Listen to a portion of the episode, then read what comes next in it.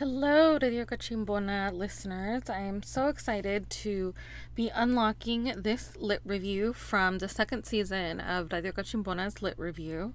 On this lit review, I had a friend of the podcast, Laura Barrera, a fellow Latina, who is now an assistant professor at the Ohio State University Law School, joined me to chat about The Yellow House, a memoir by Sarah Broom. We break down how Broom unveils New Orleans East and the ways in which it has been historically neglected, especially as compared to the French Quarter of New Orleans. We also broke down how the slew of New Orleans mayors have tried to make the city better and shared how we relate to Broom's intergenerational storytelling and how our stories do not begin and end with us.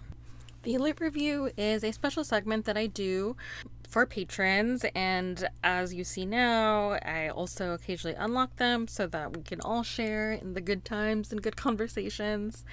But the Lit Review is a book club style chat with fierce women of color, and it's one of my favorite things about doing the podcast.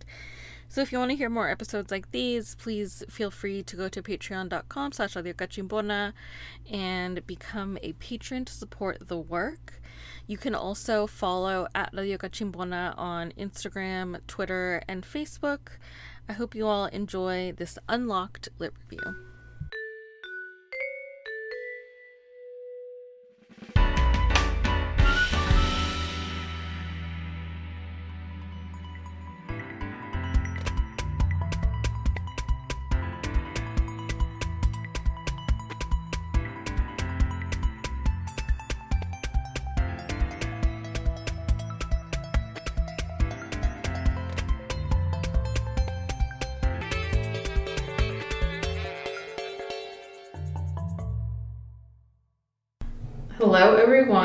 Okay, wow, that was like the fifth time I tried that.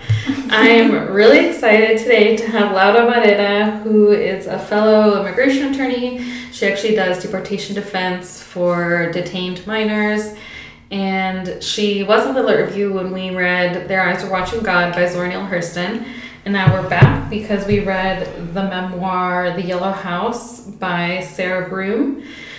And the book is focused on her house that she grew up in, but it also tells the story of the generation before her and all of her 11 brothers and sisters. And it's been really popular. A lot of people have said that they feel like she has, changed the genre of memoir and has brought in other genres into it. We were talking about how she has kind of some journalistic elements with how she identifies people in her family by their first names instead of the names that she knows them by, but also but only in certain parts. Mm-hmm. It's kind of interesting.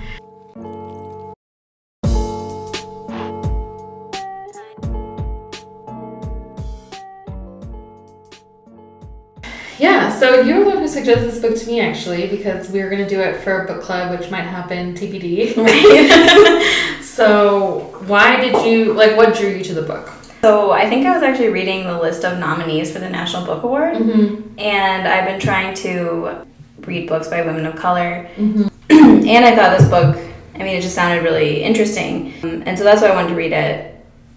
Basically, I just I'd heard really good things, and I personally have been trying to focus a lot my reading list on reading books by women of color. Yeah. And it's, it's set in New Orleans, and I appreciated reading this after having recently visited New Orleans in August because she the neighborhood that she grew up in is called New Orleans East and it's a historically neglected part of the city and actually so much so that she points out in the beginning of the book that on maps of New Orleans the city it doesn't even actually show up a lot of times mm-hmm. because the French Quarter predominates and New Orleans East is so much bigger than the French Quarter that if it were to be on a map, it would look like the French Quarter is this tiny part of New Orleans when kind of to the larger US, New Orleans is this romanticized Mardi Gras, beads, alcohol, party all the time. And she kind of unpacks that and talks about how that's really not true.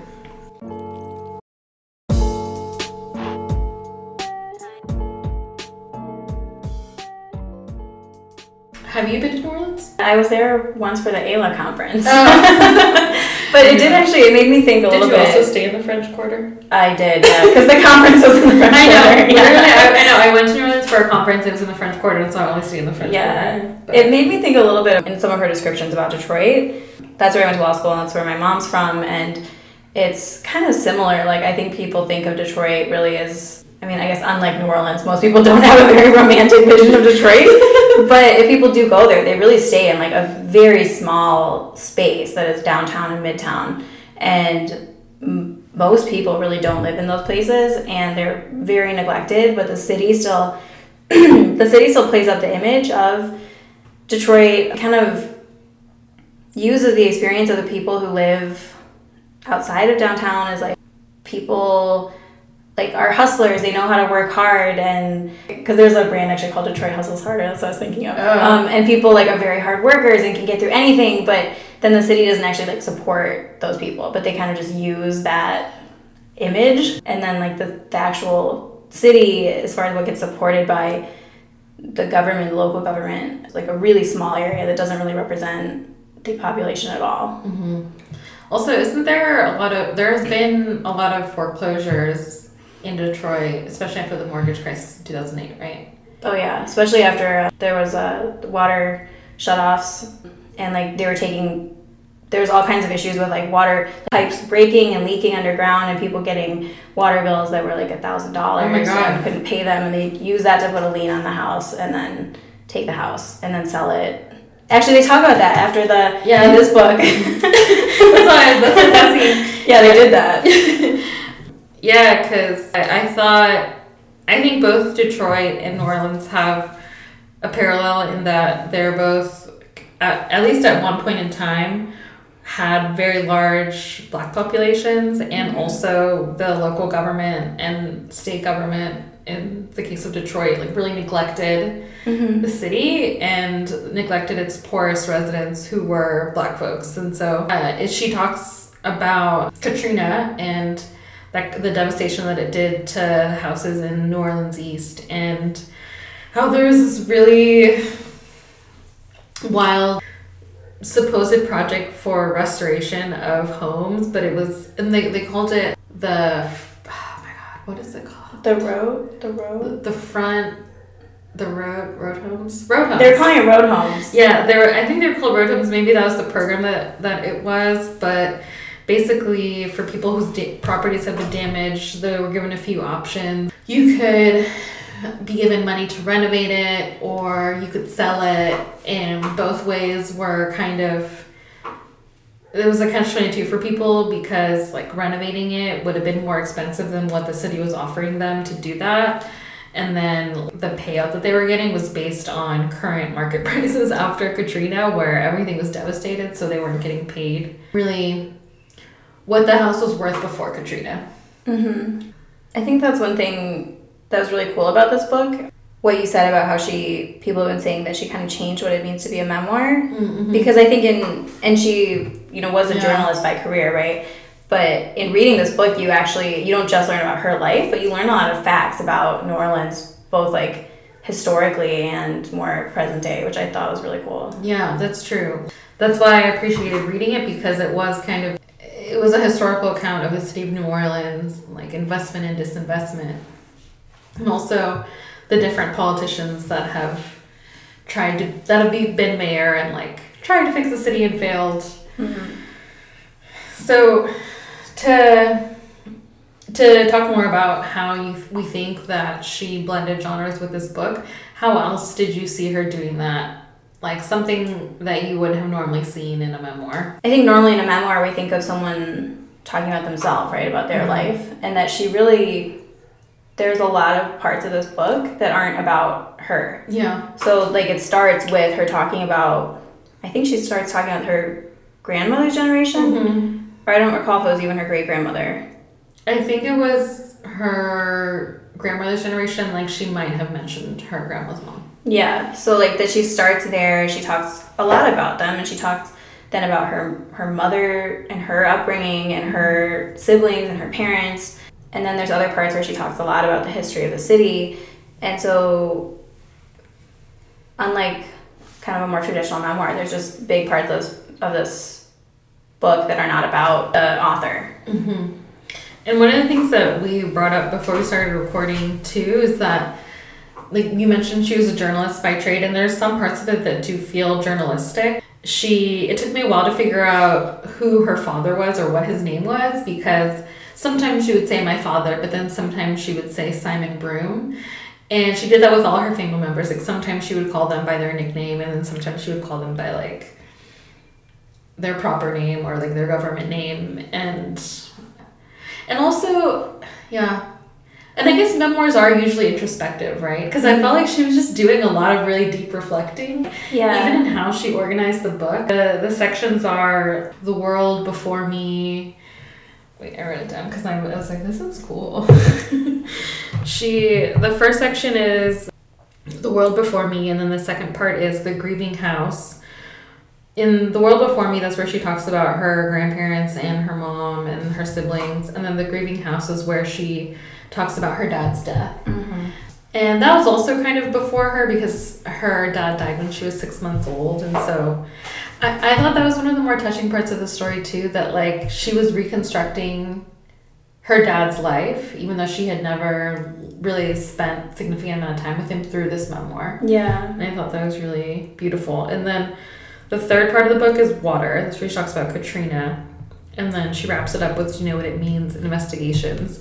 And that's where she takes you through this kind of meta explanation of the book, how it started, what she did to write it. Yeah, and I feel like the memoirs I remember reading when I was middle school, I feel like were just like chronological life Yeah, that's true. life tellings. Yeah. But I thought it was cool that she divided up her life thematically. Right, it's almost like more similar to just like a nonfiction book that you would Yeah. read rather than like a memoir. Yeah, yeah.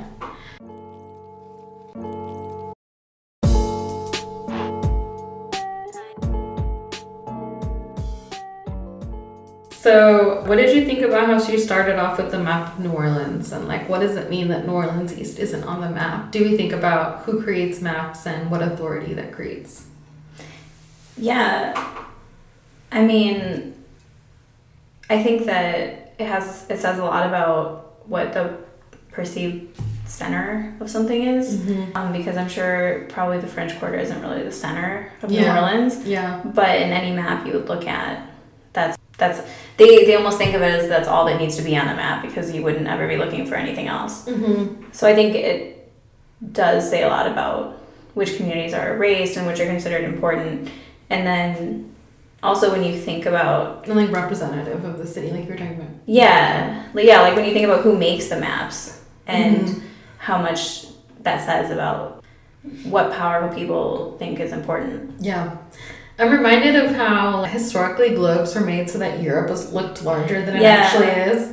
That's what the that's what her focus on the map and, and like talking about how New Orleans is New Orleans East isn't even on the map reminded me of that because I feel like with GPS we kind of take the creation of maps for granted and just assume that it's a subjective activity and it's actually not. Yeah. Yeah, definitely. Have you ever seen um those like pictures of like people have asked like random Americans to like name countries and like Oh my other continents and it's just terrible. Like nobody has any idea what anything is. Yeah, I feel like yeah, I feel like I had seen I've seen those a lot, and I feel like since Trump, I'm sure that those videos have just increased because I think there was always kind of this like, haha, Americans are ignorant thing, but now it's like really Yeah.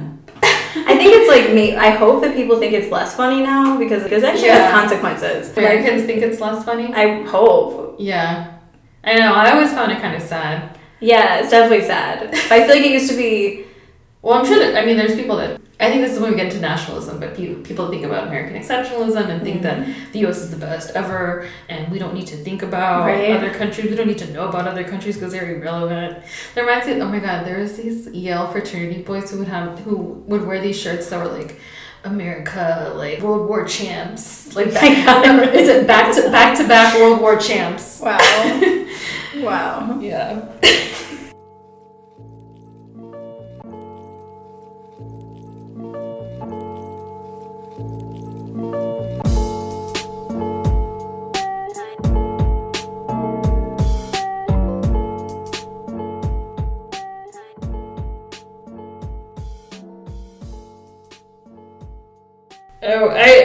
so we were talking about how, how much we learned about New Orleans through her telling of her the telling of her story. I also thought it was cool that her dad played for Doc Paulin, who's like this famous jazz music jazz musician in New Orleans, and she she said that Doc Paulin offered he was so close to her dad that he offered to throw a jazz funeral for him and then her mom was just so stressed that she said no. Mm-hmm. and then sarah also i think it's okay i'm about to get into the ceremony thing later.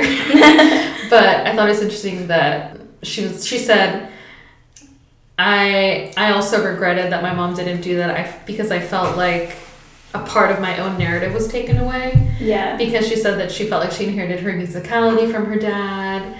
And that passage was just an example of like this woman is so deep and so brilliant. I don't know. She she intertwines so much when she's actually just talking about herself, which I feel like is something only a woman of color could do, black women could do, because mm-hmm. white men are the centers of their own yeah, universes. Absolutely. and like they're the protagonist, and life is like everybody sees life through their eyes. Yeah. And it's just so amazing how she's able to bring in family, intergenerational trauma, music, narrative, identity in one book. And like and for me it was like in that one paragraph too. Yeah. I think it's it's actually really hard to contextualize yourself. Yeah. You yeah. tend we all I think tend maybe especially white men, but I think we all tend a little bit to want to to think like we are our own story. Yeah, well, it's how we experience the world, so it makes sense. Yeah, yeah. But there is this, and of course, in some ways that's true, but there is this broader context in which it maybe it makes more sense. Really, it is kind of incredible about this book how she really does think through the whole context of her life, and she does so much of this making connections between all the all the things that she did in her life and how that relates to this like bigger scheme of everything that her the generations that came before her did and her siblings.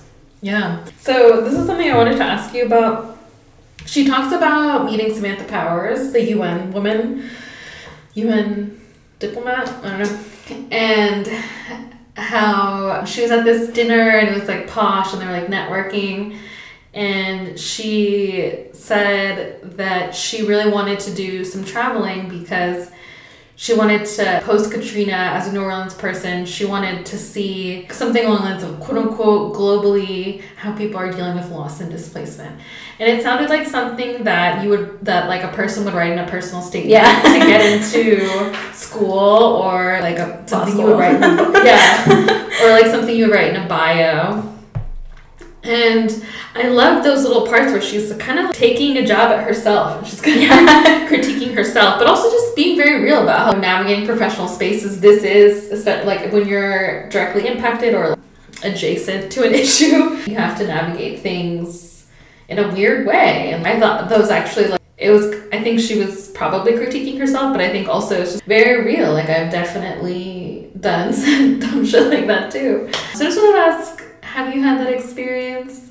What did you think of her writing about that and reflecting on that? Yeah, I think I I think I could definitely see myself. Like I could. It made me imagine myself at that age. Mm-hmm. Also, because I think that was like early twenties. Oh, oh, I think it was like early twenties. Okay, okay. I'm interesting. I hadn't really thought about how old she was when she was an adult. Yeah, I mean, she's very impressive at that point. Like she had worked for Oprah. Yeah, the magazine, and then what did she do? She didn't she go to Burundi after that? that okay, so then she was at the magazine. Yeah, I think she was at the O magazine. And then she quit. I think. And then she was looking for Burundi. And then Burundi was like her eat, pray, love. I like when I was like very intense. younger. I was also really I think I did have all these sort of impressive sounding philosophical reasons that like I, I like wanted to do things. Yeah. Especially kind of kind of similar to her, like get away from where I was. Yeah. I yeah. think I also felt that and felt because there is a lot of guilt that comes with that too, mm-hmm. and like feeling like if you can justify it, if you can be like, oh, this makes sense for my narrative. Right, like, right. There's a really good reason I'm doing this. Yeah. Then there's a really good reason I'm like leaving the country and not talking to my family for a long yeah, time. Yeah. Then you like can feel like it just feels justified like you feel like you need to justify it. And so it definitely made me think about just kind of being at that point in my life also like kind of early to mid 20s because i'm not that much older than that right now but i think i'm starting to come out of that phase no, I mean, I know. I sometimes feel a little silly because I'm 27 and like someone was asking me about the historic wine. and I was like, oh, it's near Fourth Avenue, like where the college kids hang out. I know. Bitch, you were there five years ago. I know. I don't know if you can say that yet. I was just saying that to someone. I'm like, I feel so old here. It's a college town. They're like, Are you even 30? Are you? no, almost. So- I'm really, I'm getting close. I'm getting close. Yeah, I was telling my boss that like I feel like I relate to over 30 Twitter too much. Yeah. Because I'm, only 27. I shouldn't be relating that much. no, it's real though. They're talking about backaches. I was like, oh my god, yes. I have that, I have that too. Like I have a pinched nerve in my back right now. Oh my god, that's serious. I know. Okay.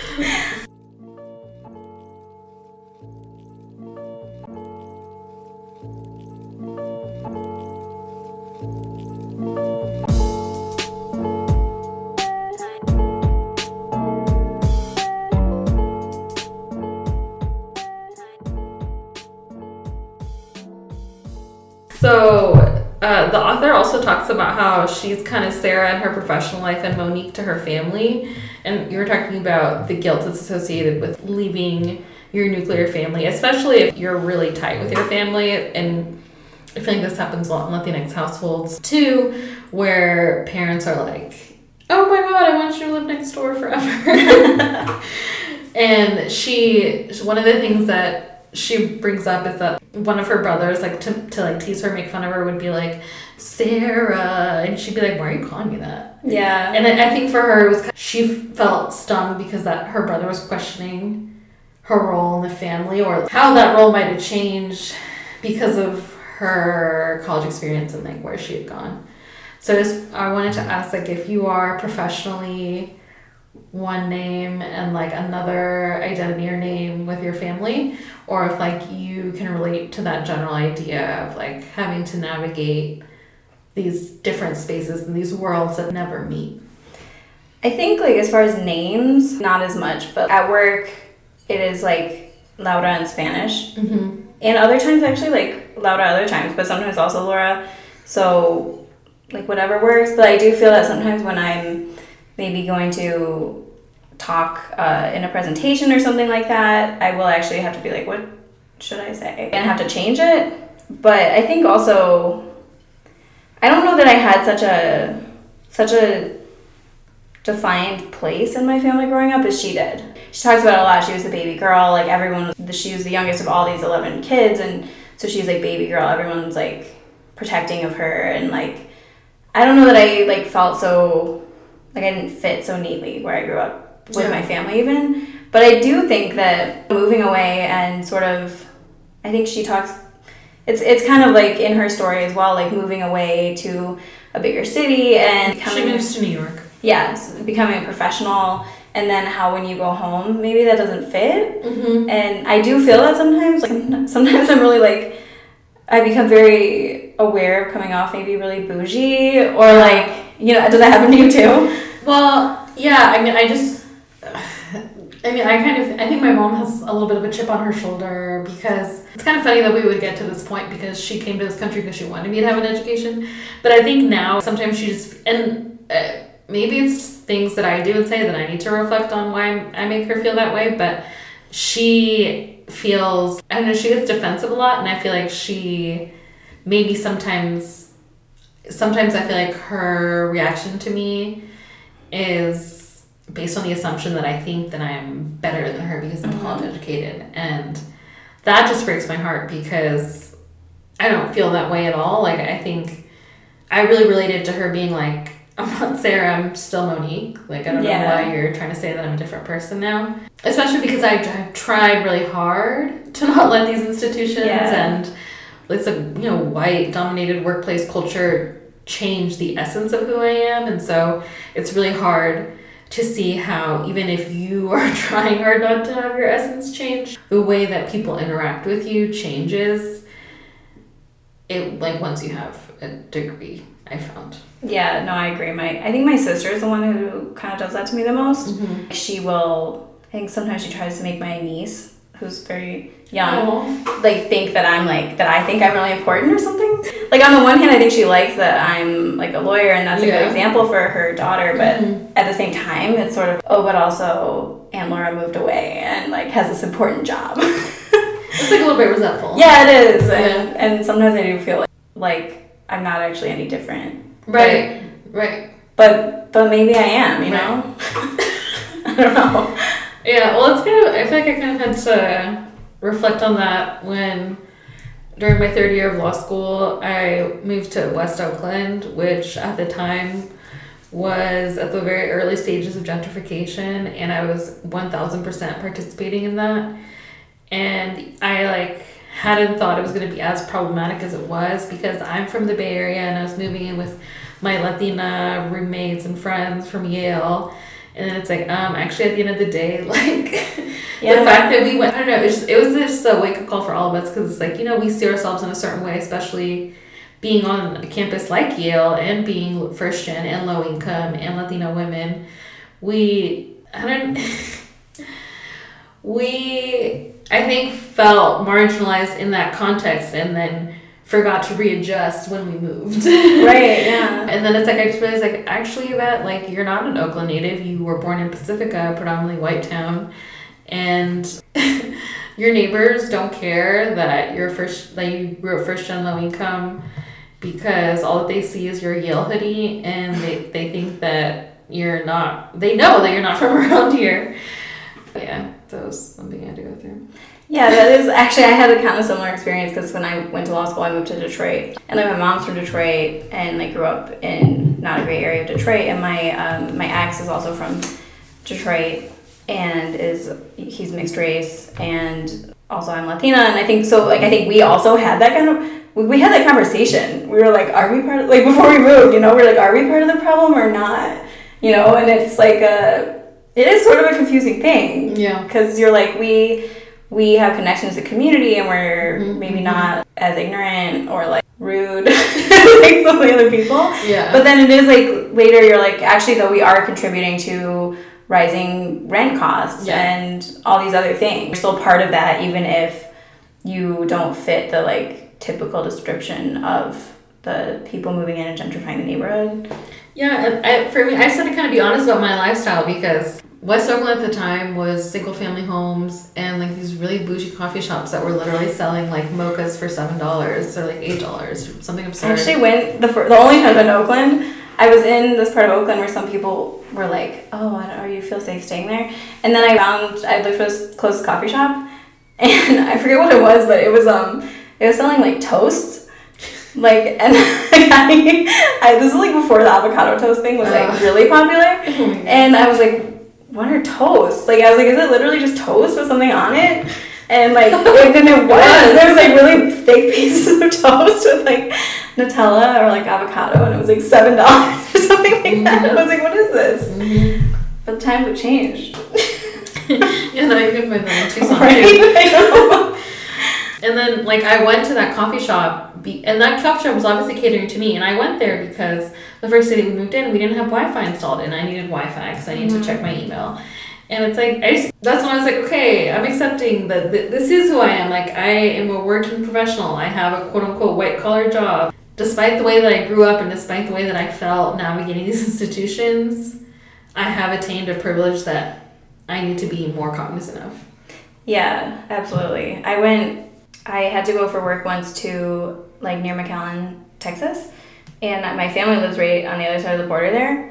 And so I went to stay with them, and I felt like I had to. I had a. I had a deadline, and so like I told them I had a deadline, but like I felt like such an asshole that I was like, "Is this who I am?" Like I'm like.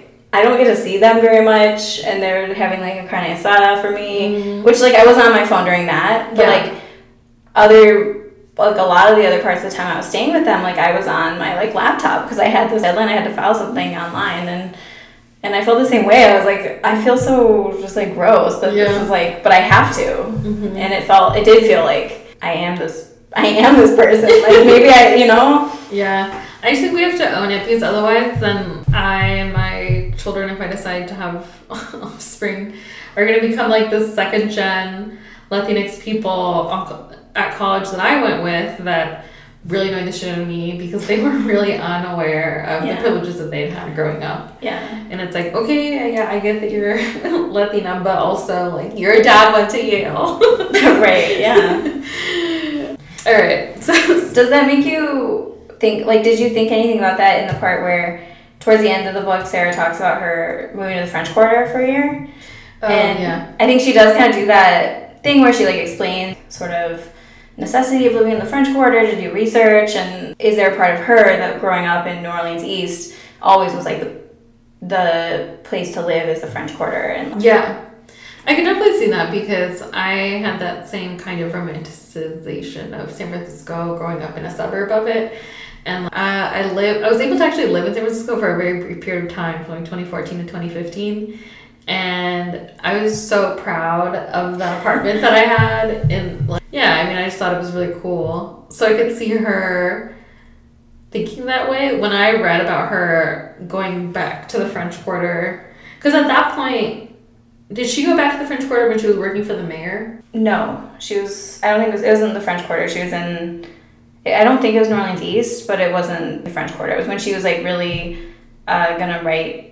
She was really gonna focus on writing a book. Oh, when she moved to the French Quarter. Yeah. Okay, yeah. I like reading that part of the book. I just kind of really appreciated her brother Carl because Carl lived in New Orleans and like only stayed in New Orleans East and like maybe went to the French Quarter because he had to work, but otherwise he hated going. And Yeah. she, she talks about how he hated going, how he like he was like, "There's so much going on here, it's so crowded," and he he would repeatedly say something like, "You know, like the French Quarter's not for everybody." Yeah. and I just kind of appreciate, I just really respect a person who knows what will make them happy in life and like pursue that unapologetically. And, Yeah. like, don't try and do more or less than what they want to do. Yeah. Uh, and that's what I felt of Carl's character. You know, I think sometimes it's to his own detriment when he didn't leave New Orleans during Katrina. Oh, during Katrina, like yeah. sometimes you really do need to leave the place that you feel comfortable. Yeah. But in general, I really respected that. And I think I saw a lot of myself in Sarah and like want to be more like Carl in my future. I agree because like I think yeah I mentioned my sister earlier. She's like kind of the only one who like calls me out for thinking I'm actually made me think of like in like I was still in undergrad um, and we were having beers at uh, like brewery in Ann Arbor. And my sister posted this picture of me on Facebook where I was, I was outside on my cell phone like a flip phone I think and like like wearing some dress. And it was like my business lady sister. And I was like I think I was still in undergrad. But she was just like you know she just always was like kind of trolling me in Yeah. that way. Yeah. because she is like much more like this is who I am. And I think like I really struggled with feelings of like shame mm-hmm. growing up because of where we grew up and because of who we were you know and she didn't have that and I do mm-hmm. actually I do think about her as something she has a lot of qualities I aspire to where like to just be just be okay with who you are be Yeah. like just be like even like chill about it. I feel like I'm just so Yeah. always like so guarded and like you know like always trying to be something more. Yeah. Well, you're just talking about how like you feel like you need a five year plan. Yeah, I know, right? I'm like I'm always like, what can I do that's more that's gonna be Like you like, better? "Yeah, Like I went to law school. I Yeah. Lawyer, and I'm like, I don't know what to do. I don't know what my next goal is. And I she's- don't know. You can just live your life. she's much more yeah, she's much more like, how can what can I do to be more happy? You know, Right, like she just like has much better goals than me.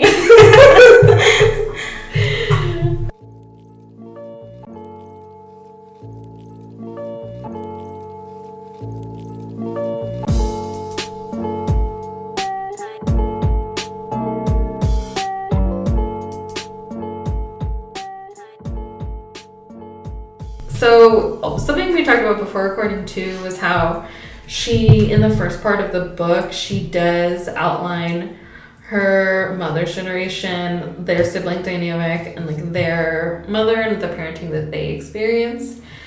Did you like that part of it? Cause I, cause I, I did like it, even though, like you said, it was kind of confusing to keep track of everyone's names because it reminded me of this other thing I heard somebody say where they were they were talking about white people and they were like, I feel so sorry for them that, that or like I feel so sorry for somebody that thinks that their story begins and ends with them. Mm-hmm. Like they were like, in order to tell my story, I have to talk about my parents, and that's very much how I feel. Yeah.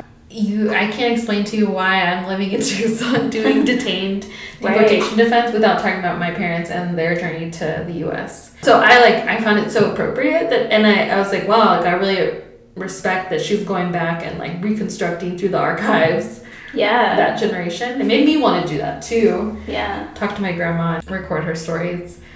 How did you feel about it overall? Because I know you said that like it took you a minute to get into the book for that reason. It did, yeah. I think like probably like the first 60 pages or so, like, This is a big book, also. yeah, it's almost 400 pages. I think it's like 370. Yeah. Um, and they're big pages.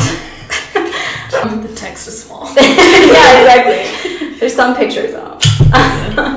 I think like it was good. I never, I never wanted to like stop reading the book, but definitely the first like 60 pages or so, I almost felt like I needed to make like a chart. Yeah. I probably should have because I still ended up a little confused. Like she talked about her parents' generation and her grandparents' generation, and you know not just her parents and grandparents, but their siblings.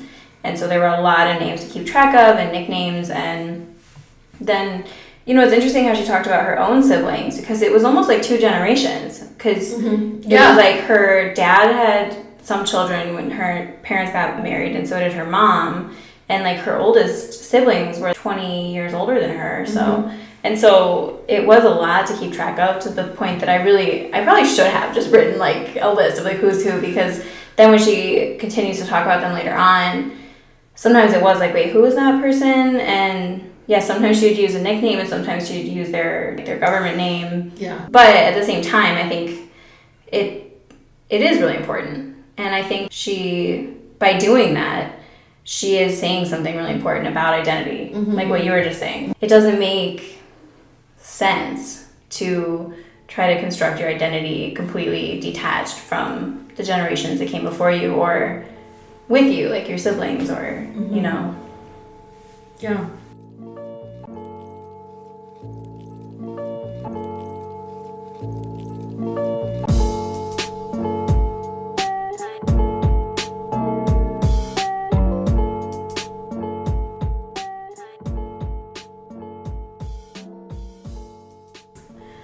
Honoring and recognizing the labor of women. She really she focuses a lot on her auntie Elaine, her mom, and their mother, her grandmother, as like the pillars of the family, and wanted to ask which of those mother figures kind of struck you the most. I think I think her mom. I feel like this is like an area that's really like people are very likely to like project their own like Yeah. mom experiences. Sure. but I think I think I felt some of sort of the I feel like she sort of gets mixed signals, right? Like her mom seems like a very proud person and very likes to be very neat and put together. And the things she says about how we always presented ourselves and dressed in a way where like no one ever knew we were poor. Mm-hmm, and that was largely due to her mom.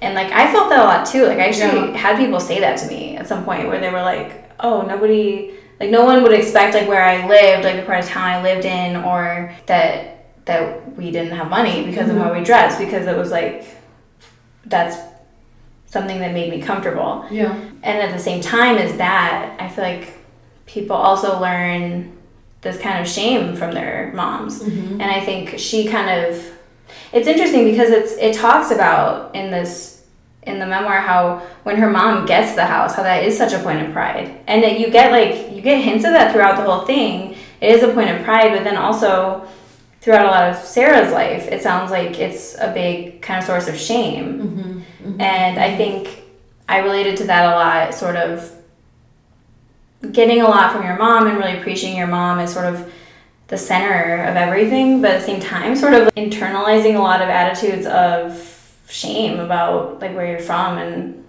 what the conditions you're growing up in. And she talks about how they never had anyone over until her sister was in college and and after that it was like oh the mom saying this house isn't comfortable for other people Yeah. her mom says that Mm-hmm. All the time. yeah, and I remember my mom always saying like people shouldn't come over, you know. And at some point, like when I was little, I was like, "Why? I just want people to come over." And then later, I was like, "Oh, because the carpet's dirty, and this is dirty, and this doesn't work." And like you, You figure it out. yeah, you start to like kind of internalize a sense of maybe you know maybe like the moms of course the moms do have good reason for that but like as much as they're like the center of your world and like you learn so much great stuff and they have so many good qualities you also maybe are learning some of that shame and so I think for that reason, I sort of, I'm also probably projecting, but like I feel like I related no, to that character, yeah. like to that mother figure. Yeah.